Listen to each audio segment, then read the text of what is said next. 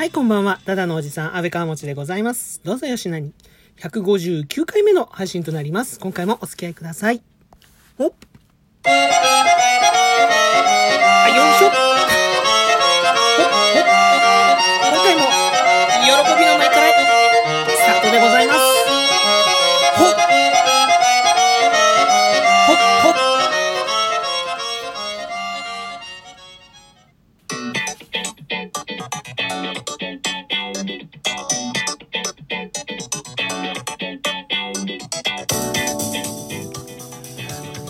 というわけで、今回はですね、ちょっと違う喜びの舞を踊ってみました。ありがとうございます。喜びの舞からスタートということで、今回もお便り紹介会でございます。どうぞお付き合いください。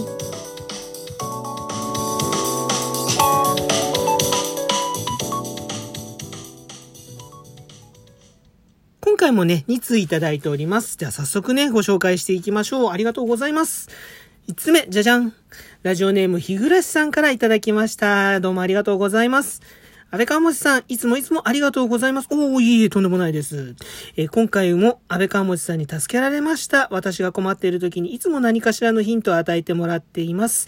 半下香木と買った分だけは飲み続けてみます。かっこわら。これまではストレスにまだ心身が勝っていたけど、そろそろストレスに体が負け始める時期かもしれません。季節柄と言われて、私も弱くなってきたもんだとがっくりきていますが、少しでも前を見て歩けるように正義感、責任感を徐々に緩めていこうかなと。これからも遅れですが安倍川持さんの配信聞かせていただきますので、安倍川持さんもどうかご自愛くださいませということで、ありがとうございます。指ハートの方も頂戴いたしました。ありがとうございます。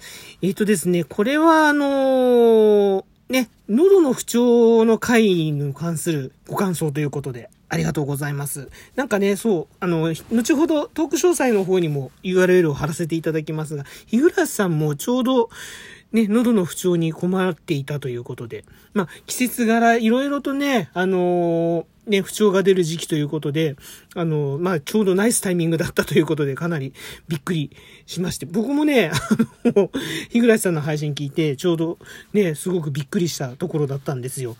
いや、ね、まさかこんな形でお役に立てるとは思いませんでした。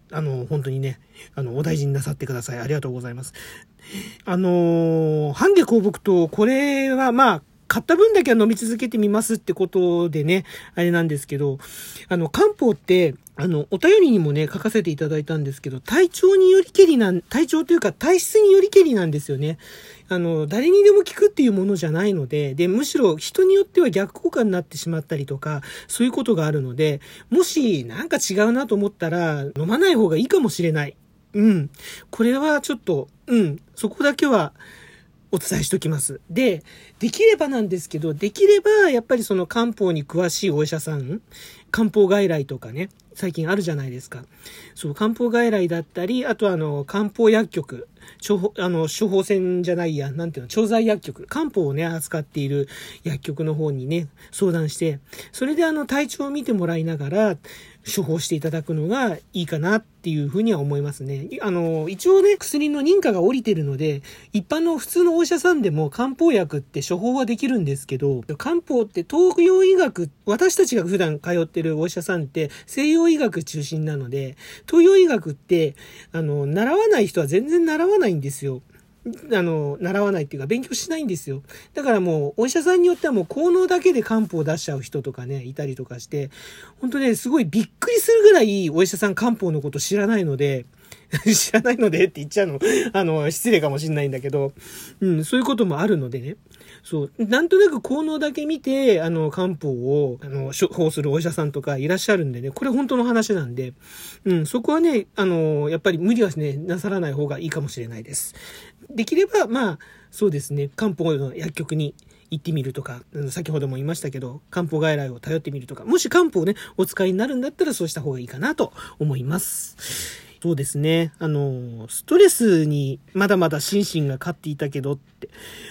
これね、年齢関係ないと思いますよ、僕は。だって、まず、やっぱストレスに最初に僕がね、体やられちゃった年っていうのが、それこそ本当に30の35になるかならないかぐらいの時だったんですね、一番初め。それでストレスがものすごいマックスの時で、それで体を壊してしまって、そこでまず最初ちょっと、リタイアしたんですよね。そんなこともあるので、年齢にね、あまりこう捉えられなんでしょう、年齢にとらわれられずに、健やかにねお過ごしいただければなと思います。ね、まだまだだって50、60鼻垂れ小僧でしたっけ？なんかね、そんなことを言われちゃうじゃないですか。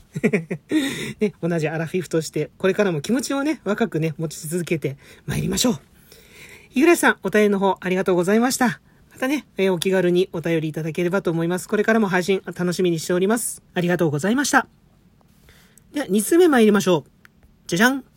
ラジオネーム、猫パコさんからいただきました。猫パコさん、いつもありがとうございます。私も以前はマニュアル派でした。スキー場まで高速渋滞や雪道渋滞とか、マニュアルを駆使して楽しんで走ってました。なんだか懐かしいなということでいただきました。これも前回の車にね関する、どうしてもそれでもマニュアルに乗りたいんだっていう主張のご感想ということでありがとうございました。はい、そうですか。猫パコさんもマニュアル派だったんですね。なんでしょうね。猫パコさんとか、多分猫パコさんも私と同世代なのかな。割と私たちの同世代の頃って。オートマ軽視というか、オートマだと、なんかこう、ちょっとこう鼻で笑われちゃうみたいな風潮がありましたよね。なんか、別に、なんだろうな。今はね、そんなにこだわってないけど、昔はやっぱ僕もそういうところがあって、やっぱ男ならマニュアルでしょうみたいな、車好きならマニュアルでしょうみたいなね、そういう意見はね、よく聞いたし、なんとなくそういうもんかなと思ってたりもして。そっか、猫パコさんもマニュアル派でしたか。でもあれですね、スキー場までの雪道渋滞とかをこう楽しんでたっての、それかっこいいですね。雪道渋滞は僕、都内でしか経験がないですけど、はっきり言って。スキー、自分で車を運転して行ったことがないので、っていうか、スキーそんなにやったことない人なので、なんかかっこいいなと。ちょっとなんか、私をスキーに連れてっての、名シーンですか？セリカの GT4 でこう、とんでもないことをしてね、スキー場走っちゃうっていう、シーンがね、ちょっとね、今ね、脳裏にね、浮かんでしまいましたけど。しかしなんですね、マニュアルをね、こう、操作する楽しさって確かに、でもそういう風に言われると、渋滞の中でね、いかにエンブレに負けないように、一足のきついエンブレに負けないように、こう、クラッチをこう、なるべく踏まないようにとかね、いろいろこういう確かに楽しんでたっちゃ楽しんでたかもしれませんね。私も結構きついとは思ってて、オートマチックショー羨ましいなとかね、いろいろ思ってたりもしたけど、なんだかんだで結構楽しんでたかもしれない、そうやって考えると。ねえ。できればでも渋滞は走りたくないですね。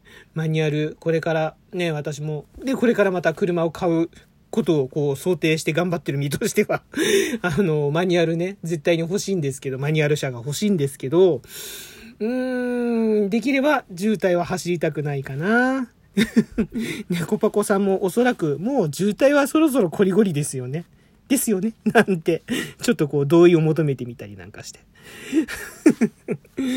ねえ、いや、どうなんでしょう。今猫パコさん車運転されてるのかな。運転されてるとしたら、これからもね、気をつけてね、なるべくね、長い間運転できるようにね、感覚だけはね、失わないように、定期的に自己チェックしながら、安全運転で気をつけていただければなと、安全運転でもお過ごしいただければなと思います。猫パコさん、今回もお便り本当にどうもありがとうございました。また気軽にお便りください。お待ちしております。ありがとうございました。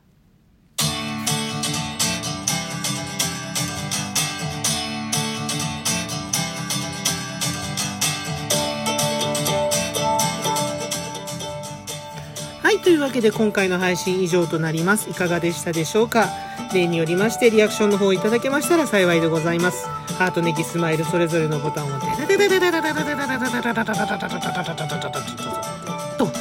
いつもより多めにですね連打していただけると嬉しいです。幸いでございます。ぜひよろしくお願いいたします。してお便りの方もまだまだお待ちしております。お便りをご紹介させていただく際は喜びの舞を踊りながらお返しトークの方を収録させていただいております、ね、これからもぜひよろしくお願いいたします。というわけでですね、今日の東京はなんか初夏の装いということで、近所のねちょっと買い物に、行ってきたんですけど、近所の桜の木にね桜のね花がねこうポチポチとね咲き始めてるのを見ました。いやー本当にねもう春ですね。もう春通り越してちょっとね今日暑かったかな。でまたね 気圧の変化なんでしょうかね。ちょっとすいません、またちょっとね喉おかしいんですけど、やっぱ気候でね結構やられる人多いですね今ね。皆さんちょっと喉の調子をおかしくされたりとかね、先ほどねご紹介させていただいた日暮さんもそうでしたし、ちょっと皆さんねやっぱね体調ねお気をつけてください。季節のね変わり目本当にまだまだ続きますのでね、どうぞお気をつけてご自愛くださいませ。ここまでのお相手安倍川持でございました。今回も最後までお付き合いいただきましてありがとうございます。ではまた次の配信でお会いしましょう。